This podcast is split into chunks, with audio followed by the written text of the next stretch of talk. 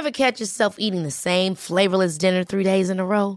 Dreaming of something better? Well, HelloFresh is your guilt free dream come true, baby. It's me, Keke Palmer. Let's wake up those taste buds with hot, juicy pecan crusted chicken or garlic butter shrimp scampi. Mm. Hello Fresh. Stop dreaming of all the delicious possibilities and dig in at HelloFresh.com. Let's get this dinner party started.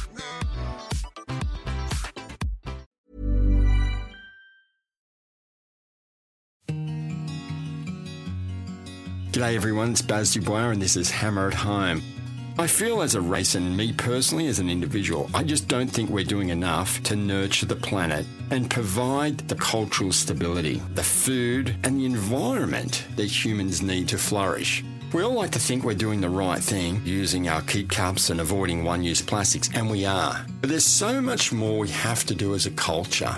Until we start valuing humanity, sustainability, and the planet, we're just going to continue down the wrong track. This needs a complete rethink, and we are the only people that can guide that rethink. Okay, so lately we've been talking a lot about the damage we as humans are doing to the environment and what effect that is having on our lives. But do we ever stop and think about what climate change, that same climate change we're causing, is doing and how that's affecting animals? Well, I've been thinking about it a lot recently, so who better to chat with than our mate Robert Irwin? Robert, your father, Steve Irwin, said, I want the cleanest water, the freshest air, and wildlife in abundance. But most of all, I want a future for our children. And I'm going to tell you, when we wrote that down, I got a lump in my throat. I got a lump in my throat right now. It resonates so much with me, a beautiful human being. Knowing what a great advocate for the whole planet your dad was, what are your thoughts on the current rate of climate change? Yeah, well, thanks very much, Barry, for, for having me on and let me, you know, talk about uh, my perspective on climate change. And, you know, for me, um, for my entire life, obviously wildlife, conservation, the environment, it's pretty intrinsically linked in, in what I get to do. And having the dad that I had and the mum that I have and this whole family around me, living at a zoo, it's pretty hard not to love the environment and love wildlife. And I feel like Dad really was ahead of his time in so many ways. I think a lot of people saw him as, you know, this just absolutely crazy flurry of energy, passionate, wild person, which he was. He was an absolute hurricane. But at the same time, he was a science minded person. He was actually a professor. He was a, a, an honorary professor from the University of Queensland. He was one of the leaders in crocodile science. And he also had so many theories and was always starting discussions about climate change before it was really popular and about sustainability as well in, in general. And I think that now it is quite sad to see that, that in my lifetime, this is going to be the time that our world is going to turn. You know, whether it's, it's for good or bad, it really hangs in the balance. And it's up to us. It's up to us to change it, not in 50 years' time, but now. I think that it is going to be a very hard slog if we if we do want to make positive change. But I think the first thing that we need to do is start a wider conversation and be willing to all come together, accept our differences, and really just realize that we're all all one earth and all one people and we're all fighting this one battle together. And we see climate change affecting wildlife. You know, my thing is wildlife. And we see it in so many different ways. And so it'll be really good to talk about how it, it affects our work, what we do, and, and really the, the global impact that it has. Well, that's exactly what we want to talk about. What you've just said is uh, exactly what I'm thinking. Your dad was a, uh, an amazing character and fast moving and passionate. And when you're steering a really big ship, that can come across as unstable. Yeah. But like you've just said, what we do now is going to affect us in 50 years. So we need to start steering that ship in the right direction. But are we seeing more species dying out because of climate change? And, and if we are, what sort of numbers are we looking at? Yeah, for our family and, and what we do, we have a, a non-profit organisation called Wildlife Warriors, which encompasses a whole myriad of conservation projects all over the world. And even through this COVID period, we've been able to keep that going. Whether that's you know tiger conservation in Sumatra, uh, anti-poaching work in Africa, protecting livestock and cheetahs uh, in South Africa as well. You know, there's so many different aspects to what we do, but we noticed here at Australia Zoo with our largest conservation project, with, which is our wildlife hospital, we really saw the effects from the bushfires. And of, of course, the bushfire crisis, it was unlike anything we've seen in history. And, you know, it was creating weather patterns that had never been seen before. We actually sent teams down, including myself and my mum. We went down to Kangaroo Island on the front line just after the fires went through to lend our assistance and expertise in, in helping to deal with the ridiculous amount of injured wildlife to see it firsthand really hit home. I mean, I don't often get emotional, but it was it was hard just getting through every day being down there, and I, I couldn't imagine you know the people who had to live through it.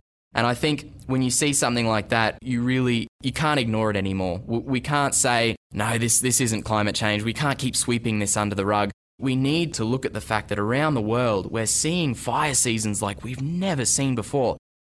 And why is that? It's because we have such altered weather patterns. I mean, even if they are deliberately lit burns, you need the perfect storm, you need the perfect conditions for a fire to really take hold. And when you've got these crazy out of whack weather events that climate change is causing all over the world, that's when fire seasons are going to really worsen and become very, very severe. So we not only lended our, our assistance on the front line, but also here at the Wildlife Hospital, we had a huge influx in species not only burn victims themselves, but also animals that were displaced.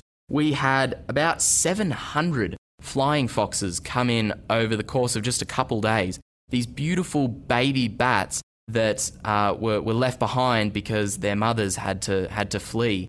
And so it was, it was really, really sad to see. But I think that for all of us, it almost strengthened our resolve in a way and, and really made us even more passionate in, in wanting to make a difference and really get this message out. So for us, the fires was, was one of the biggest things we saw with climate change. But interestingly, another thing that we're doing a little bit more research on is how an increase in temperature is affecting individual species.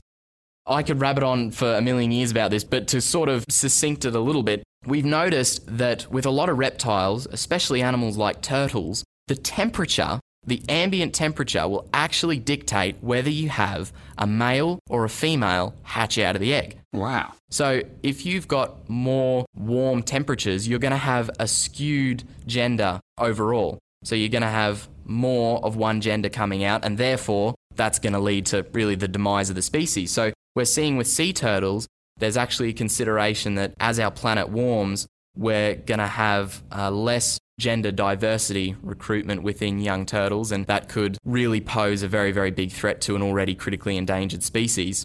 We're also seeing with crocodiles, we have the largest and longest running croc research program on Earth. And now our tracking technology with these wild crocs is so good that we can actually record for a period of 10 years the body temperature of crocodiles. Wow. And we started this about 20 years ago. So we're getting at least 30 to maybe 40 years of data from a single animal.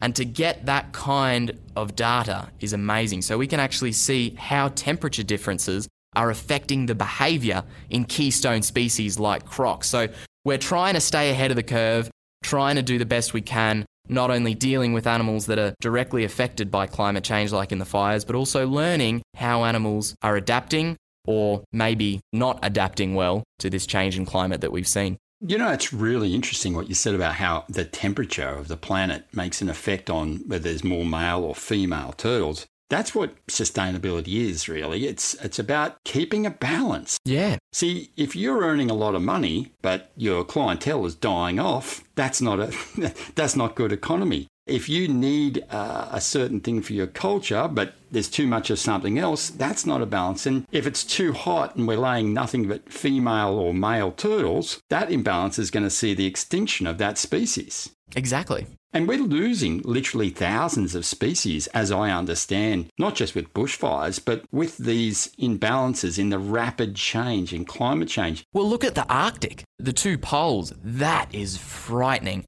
That makes me incredibly scared to look at. I mean, this is habitat that these animals have been relying on for so long. You know, your polar bears, your seals, all of these incredibly iconic animals. I mean, imagine losing polar bears.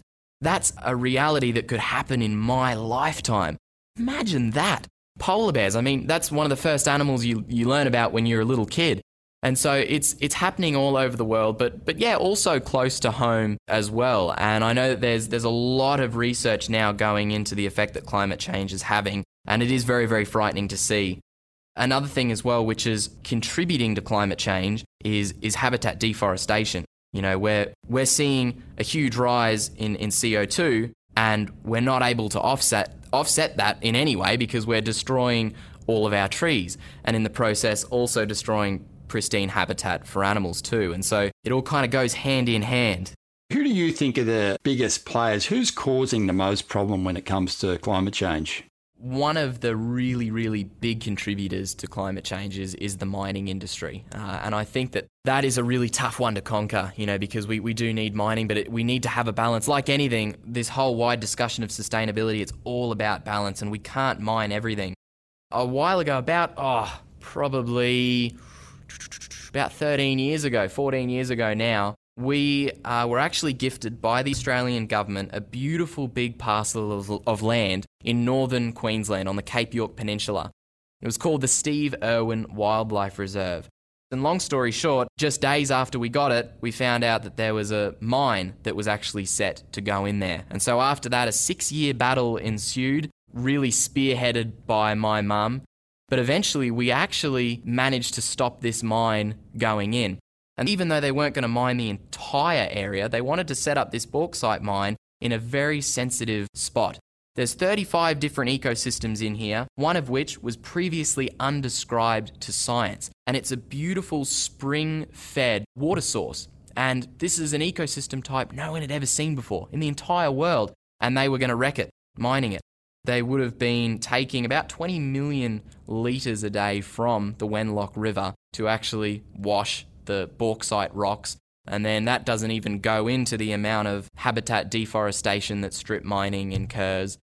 This place would have never been the same. And so we knew we had to stop it. It was a ridiculous fight.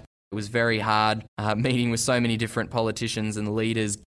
And I think that that sort of shows an example that it can be done and we can put pressure on these big businesses to make a difference. And also, not only put pressure on them, but also work together. It kind of goes to show that there, there is hope, even against the worst circumstances. Very proud of that, mate. And uh, if there's a moral to that story, is that it's worth the battle. Thank you for taking on that battle on behalf of the whole country. I thank you for that, for the whole planet, quite frankly. You're an advocate for animals, and animals have done pretty well for themselves for a long time. It's my view as humans, we're having a catastrophic effect on climate change, and we have done over the last uh, 50 years at least, or a couple of hundred years. Do animals in their natural habitat have any negative effect on climate change? I think when you look at animals in sustainable numbers, if you if you're leaving an area of habitat to its own devices, it's really going to balance itself out. That's the really nice thing is most of the time to protect and restore the natural world, it's not particularly difficult. I mean, if you leave everything, if you just don't touch it, if you don't actively destroy it, it'll pretty much sort itself out. But the fact that we're so rapidly destroying our habitat, that's what's really going to have the big effect. But honestly, if you have an area, an ecosystem, an area of environment where everything's working well and animals are in healthy numbers and, and humans aren't coming in to to mess that up in any way, they're really not going to have any negative effect. They're not really going to contribute to climate change. You know, I think if we can mitigate our effect, that's what's really going to make the difference. And you know, something that very few people I actually hear talking about, and for whatever reason, it's, it's, it's a bit of a, a, a touchy subject, I suppose, is population. And it's something that everyone sort of seems to kind of stray from. You know, no one really hits the nail on the head with it, but our expanding human population is the cause of almost every problem facing the world, including climate change itself. You know, we've got so many people, we're, we're reaching 8 billion people and a very finite amount of resources in our world. And I mean, the numbers don't add up. It's simply not sustainable. And if we keep growing at our current rate, it's just not going to work. Can I argue that? Yeah, go for it. I agree with you in the first part. Our numbers and the change over the last 200 years have been catastrophic, and we've done so much damage. And uh, quite frankly, to go back to what you said earlier, you feel we could lose the polar bear in your lifetime. I hate to say it, if we lose the polar bear, we're next. But I believe if commerce and culture and wildlife warriors like yourself work as a team rather than against each other, we could innovate to be able to house people. If we change cotton for hemp, if we ate kangaroo rather than cows, if we didn't mow down forests to have you know, domesticated beef grown, I think we just need to get on the same page that one doesn't work without the other. So I'm not arguing for the sake of. I'm just saying you're right. On the current trajectory, if that's the word, we're going to fail. We're, we're going to fail. But if we start to innovate, if big corporations start to say, okay, this costs a little bit more, but it has to cost us all a little bit more because if someone's allowed to do it cheaper and have an effect on the environment, it's actually going to cost us all more, more in the end. If we keep going down this track, if we keep profiting by everything and not realizing some of this is required to maintain humanity, we're in all sorts of trouble. Mate, you're very lucky. You've traveled the world with all your research and the work you guys do with animals, and you've seen things that not a lot of us get to see. From what you've seen, how does climate change seem to be affecting Australia compared to other parts of the world? We talked about the, the poles, but I'm, I'm sort of thinking the Amazon and, and places like that. How is the effect there?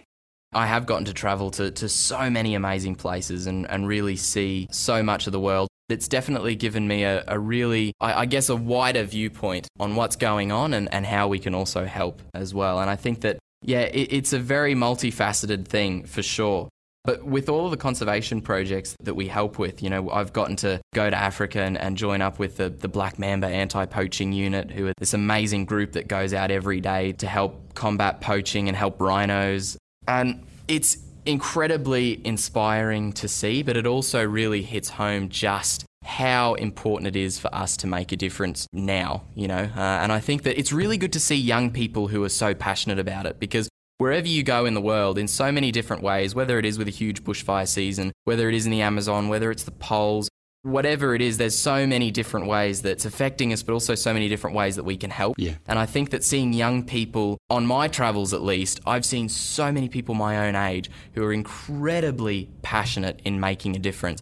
And I really think that that's where change is, is going to happen for sure. It's making sure every demographic really comes on board totally, and it's, it's going to take all of us. Yeah. It's really interesting you say that. I watch TV with the kids, and and uh, they're eight years old, and like you said, kids are passionate. They see it for what it is. And uh, we were watching. It was one of the wildlife programs, and there there was people whaling, and the children said to me, Dad, why would they do that? Why, why would they kill those whales? And Mum piped in and said, Well, you know, they use the fat for things like lipstick and makeup and this and that and the other. And Bennett and Arabella looked at her for the first time with disgust. And Bennett said, with his beautiful eyes, he said, Mum, do they realise they're living animals and it's just lipstick? Wow, yeah. He couldn't believe it. Isn't that the truth? It was so far from common sense, he couldn't believe it. And he's eight. And the thing is, we are all very passionate and we all want to do what we can do. And I believe to make this happen, corporations, politicians, they need to get on board wholly. Yeah, and I mean, look at the burning of fossil fuels as well. That's oh. incredibly unsustainable. isn't it time now that we just start to look at renewables? Yeah. You know, this is this is the time to do it for big corporations. The time to do it was to start thinking about it 200 years ago. But I want to talk about Australia's zoo. You guys are just smashing it. Oh, well, thanks. No, you are. What sort of measures? I mean, I'm going to let you because I get when I hear someone's doing a great thing for the environment, I get too excited. I can't talk. Talk us through some of the amazing things that you guys have done as a corporation. And, and, remember, it's a corporation to balance out the emissions and be as environmentally sustainable as possible. Oh, well, thank you so much. Yeah, and this is something that we're incredibly proud of at the zoo, and it's been a really big team effort. You know, Australia Zoo, you, you kind of have to call it a zoo so people know what it is, but it's a lot more than that. You know, it really is an incredible animal sanctuary, and it, and it really stands as, as a hub for conservation. It's so much more than just a place where you can come in and see animals. We've built it to be not only a resort for wildlife, so they get the best life ever and teach our guests about them, but also more than that, something that dad was so passionate about from day one was wildlife conservation and that on a global scale, really. And so, you know, we always felt you can't have a place like Australia Zoo, this incredible, beautiful, big business, without it actually contributing and leading by example and being sustainable. Not only trying to get the word out and help wildlife, but actually do it ourselves and, and really pioneer and, and show the way. There's a few different ways that we've done that. So what we really did is we we looked at what are we doing that is having the biggest footprint? What's having the biggest effect on the environment as a whole? What's contributing? What are we doing wrong? And, and how can we lead by example here? And what we saw were that there are a few things, a few different departments. At Australia Zoo, it's so much more than just feeding animals. You know, we've got photography, horticulture, construction, retail, marketing, so many different aspects. We noticed that food and beverage and retail were kind of those two really big pillars that were consuming so much. When you look at the, the food and beverage industry, it's an incredibly wasteful thing. I mean, Yeah. I mean everything's plastic. There's palm oil in absolutely everything you consume, and it is kind of sad when you start to look into it. And so our team, along with Mum, who's really the, the driver of everything, we really wanted to to make a difference. And our incredible head of food and beverage, Isaac, he's an incredible guy and, and he wanted to really make a, a big difference in, in this realm. And so what we did is we actually, over time, it took a very, very long time, but we were able to turn all of our food outlets within Australia Zoo to compostable, biodegradable, recyclable, ethically sourced packaging we then looked at the palm oil problem, which was huge. It's one of those things that as you pull the thread and start to do more investigating, you realize just how much palm oil is in absolutely everything. And the effect that these palm oil Oh. trees have on a natural environment. It's massive. No, it's it really is massive. And so we really did our best and we just tried to you know, take it out of uh, almost everything that we could. And we really did a great job. In fact, one of our biggest outlets is actually our, our lolly shop. And the, the lolly industry, the sweets industry, there's so much palm oil in that. And so that was something we really wanted to target. That was going to be the main source. And so we looked at that and we were able to take out palm oil 100% from our lolly shop. There's none. Oh, it's great. You can come into Australia Zoo and buy whatever you want, knowing that we've got no palm oil in it, which is really, really important to us. The other thing that we looked at, of course, is our solar array, which is massive. So in 2018, we, we turned on our solar array. Uh, it consists of 1,900 solar panels. So it's now the largest solar array in any zoological facility in the country and among the largest in the world and we were able to reduce about 700 tons of CO2 annually, which is really, really big. And, and in doing that, not only is that in itself helping, but that's also hopefully going to set an example for other zoological facilities. And, and just quickly getting back to the, to the food and beverage industry, Another thing we were able to do is not only implement all of this within our business, but we actually looked and talked to our suppliers because a lot of the suppliers that we were using, they're, they're doing great work, but we really wanted to make sure that everything we were doing at Australia Zoo fit our ethos. And so we were actually able to encourage and work with our suppliers to have no wildlife products at all. So making sure that those suppliers aren't supplying to us, but then also supplying croc meat that someone can eat. So we did that and also, you know, now now that supplier is encouraging all of the people that they work with and supply to other businesses to follow suit and do that as well. So we're trying to lead by example with that. Yeah, there's so many different ways.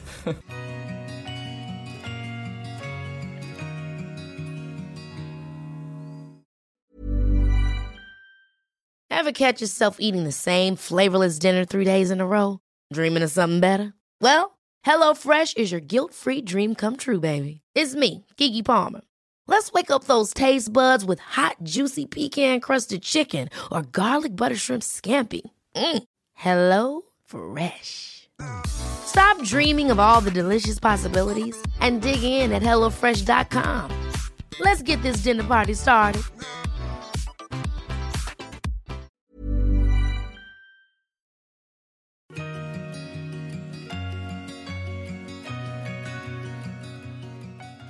Composting is the most underrated thing in the world because what you're doing then, when you compost, and particularly in a corporate situation, but equally at home, you're turning something that is a waste product into an asset. Because if you compost it, it's adding value to your environment. Absolutely. If you allow the microorganisms and aerobic, I'm a real scientist, mate, the aerobic bacteria uh, to break things down, you've turned something that costs you money to take away. Now, you might pay your rates at home so you don't notice the cost, but it's costing our community money to take away rubbish and put it in a landfill. Whereas if you treat it at home, you can turn it into a resource and you can value it. Yeah. When you're a big business doing that, that adds up. And so that's what I want to ask, not as a, a wildlife warrior, but as a corporation owner, is finding more sustainable option onerous to a business or is it better to a business? I think that the thing is, everything comes with its challenges, and, and it's sort of this embedded culture in so many businesses, and it's just sort of how businesses have run forever.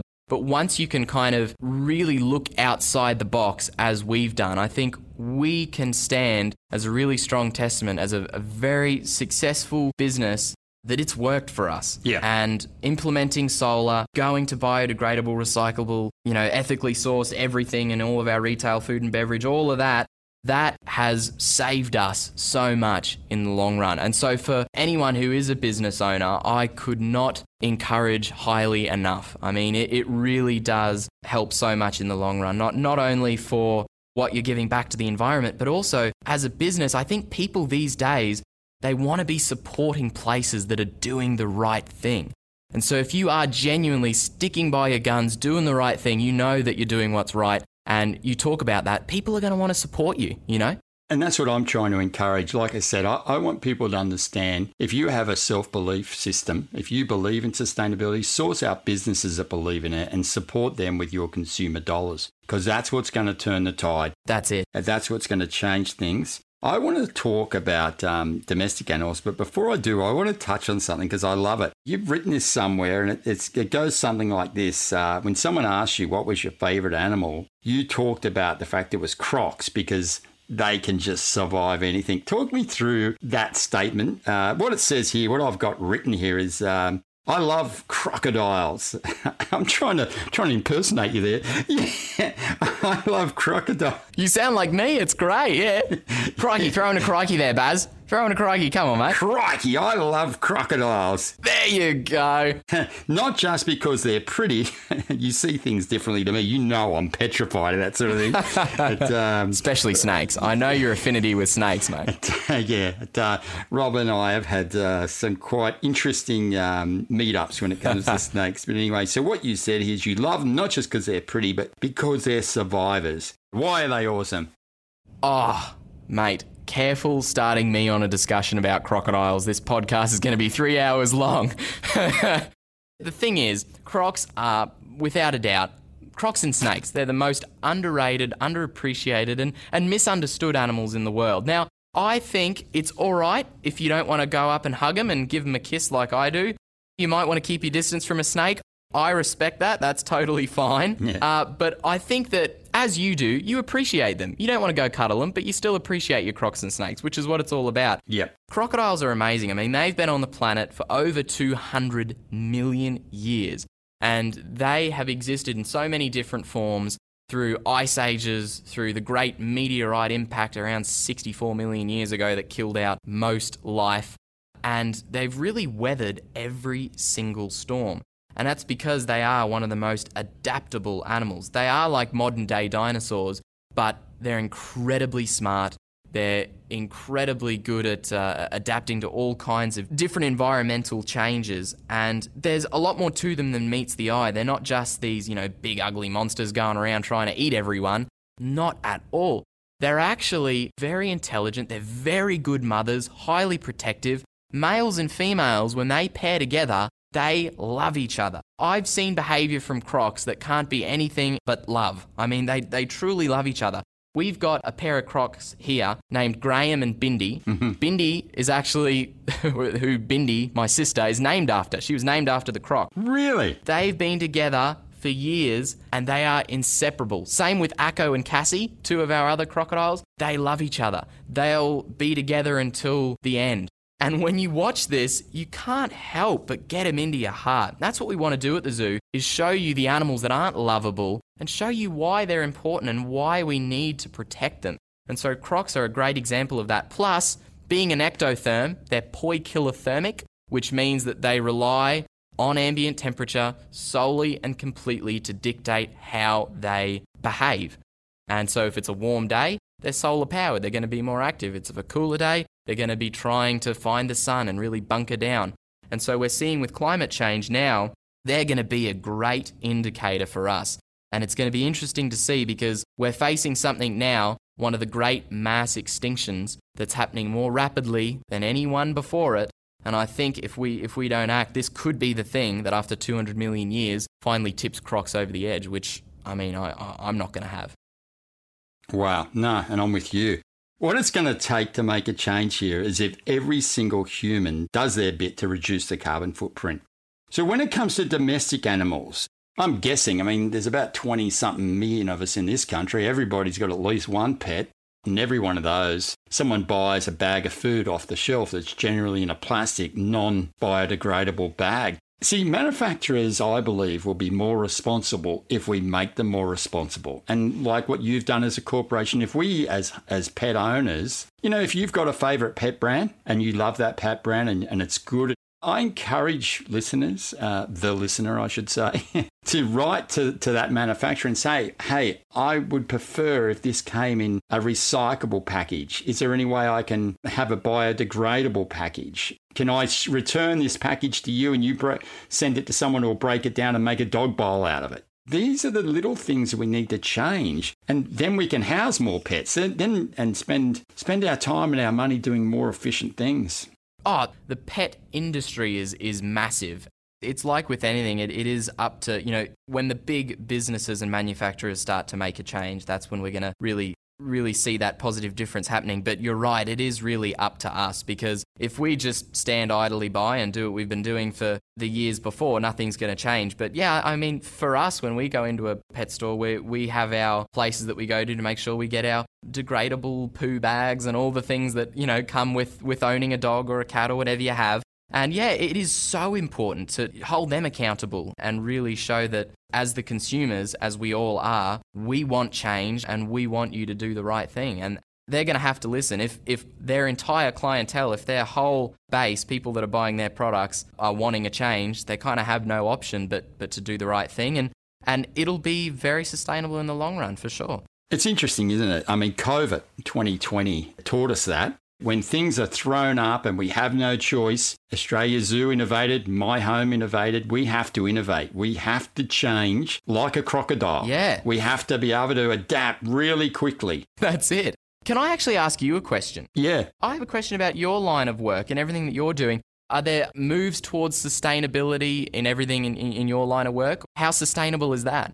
There are, but it's from my view, and I'm a cynic. There's no doubt about that. But for me, it's one step forward. You will come up with a you know a biodegradable something, or we'll start to use passive energy. But then it'll be two steps back because an industry like property developing, for example, it can be allowed to put in hundreds of acres of homes so close together that a single tree can't be grown between the houses. If you take away the environment that we need to thrive, and that's what we do with a lot of our developments, we take away the environment not just animals need, but humans need to thrive. You know, we will develop smarter brains if you can sit under the shade of a tree and think about things. It's as simple as that. Yeah. Well, there's a study, they found more than 450 plants and animals have undergone local extinctions due to climate change. I mean, that is just frightening. And it's one of those things where you're right. If the people at the top who are making those big decisions had that kind of mindset, that's when you can really get stuff done. And, and that's why now we need to encourage our young people to have their voice and be passionate for sure. Yeah, I believe we need to force corporations, as some big companies doing it, they're realizing that they're going to lose their market if they don't change. And until we start putting a, a value on life loss from climate change, that's when we're going to make those changes that your dad saw, that you see, and I see. We're just average blokes as well, mate, but we can see it. Why can't the decision makers? That's it. I, I, yeah, I wish you could shine a spotlight and say, I mean, look in 50, 60 years, you know, people think it's just about the little woodland creatures that you're saving. No, it's about us. Mm. It's about so much more. It's about our economy. It's about our quality of life. It's about our children. It's, you know, there's, there's this saying, I'm, I'm going to probably butcher it, but it goes along something like the lines of the smartest person uh, is the one who plants a tree knowing they will never sit under the shade of that tree but knowing that one day that their children, grandchildren are going to have the shade of that tree. And I think that's what our politicians and decision makers need to realise. Yeah, yeah, unfortunately not at this stage. Mate, you know, and, and I'm proud to say it to everybody listening, uh, I, I, admire you. You're a great humanitarian. Thank you very much. Tell me, at the start of this, we talked about what Dad wanted from life. What's your dream? What do you want to see happen? Oh, mate, that is a very, that is a very big question. I think that for me, in in my lifetime, I really want to see a, a, a world united, and I know that that's sort of something where you know everyone says they want world peace and all of that, but I think that what I really want to see is people who are working together. And I think that COVID has really showed us that if we all stand together, if we we realize that we're all in the same boat and we're all one people, that's when we're going to start to get stuff done. And what I really want to see is is people, decision makers, listening to this younger generation that are coming up and really starting to n- not only you know talk about it, but really start to implement what needs to be done. And I, I think that for me, I feel this responsibility not only to continue my dad's legacy, because you know he's he's not around anymore to really spread his message and show that we all need to make a difference, show that crocodiles are just as important as koalas, and show that climate change it's happening now and that we all need to come together and help. I, it's really up to all of us now to make sure that that kind of message lives on. And I think that we're in a really great position to make positive change. We're at this tipping point. 2020 almost felt like this huge disturbance in the world where we're all readjusting. And look at COVID. I mean, look at how when we all kind of went to ground and bunkered down, you know, all the vision of pollution levels decreasing and animals coming out where they were never seen before. Look at the effect that we have positively if we come together. And so I hope in my lifetime that I see people coming together, acknowledging the real problem, not sweeping it under the rug, but deciding to stand up and make a difference and believe in their voice and what we can all do individually and as a group. It's a tough one. It's a hard one to nail down. It's a hard one to put into words. It's a hard problem to solve. It sounds so simple. I mean, it sounds really quite basic just to say, you know, we should all work together. But uh, I don't think people quite realize what's at stake here. I wish I could somehow show a little portal into the next hundred years and, and show where we're going to be at if we don't start to work together. And it's not about whose side you're on it's really just about um, coming together and trying to, you know, have people in top positions who are going to acknowledge climate change and going to want to make a difference. And all these things are really going to add up. This is what we have to do, people. We have to make the people who make the decisions realise that we care. So, who is making a positive change? Well, IKEA is one company that is. And next time, I'm going straight to the top. I'm talking to the CEO, and we're going to get answers. I'm Barry Du Bois, and this has been Hammer at Home. Thanks for listening.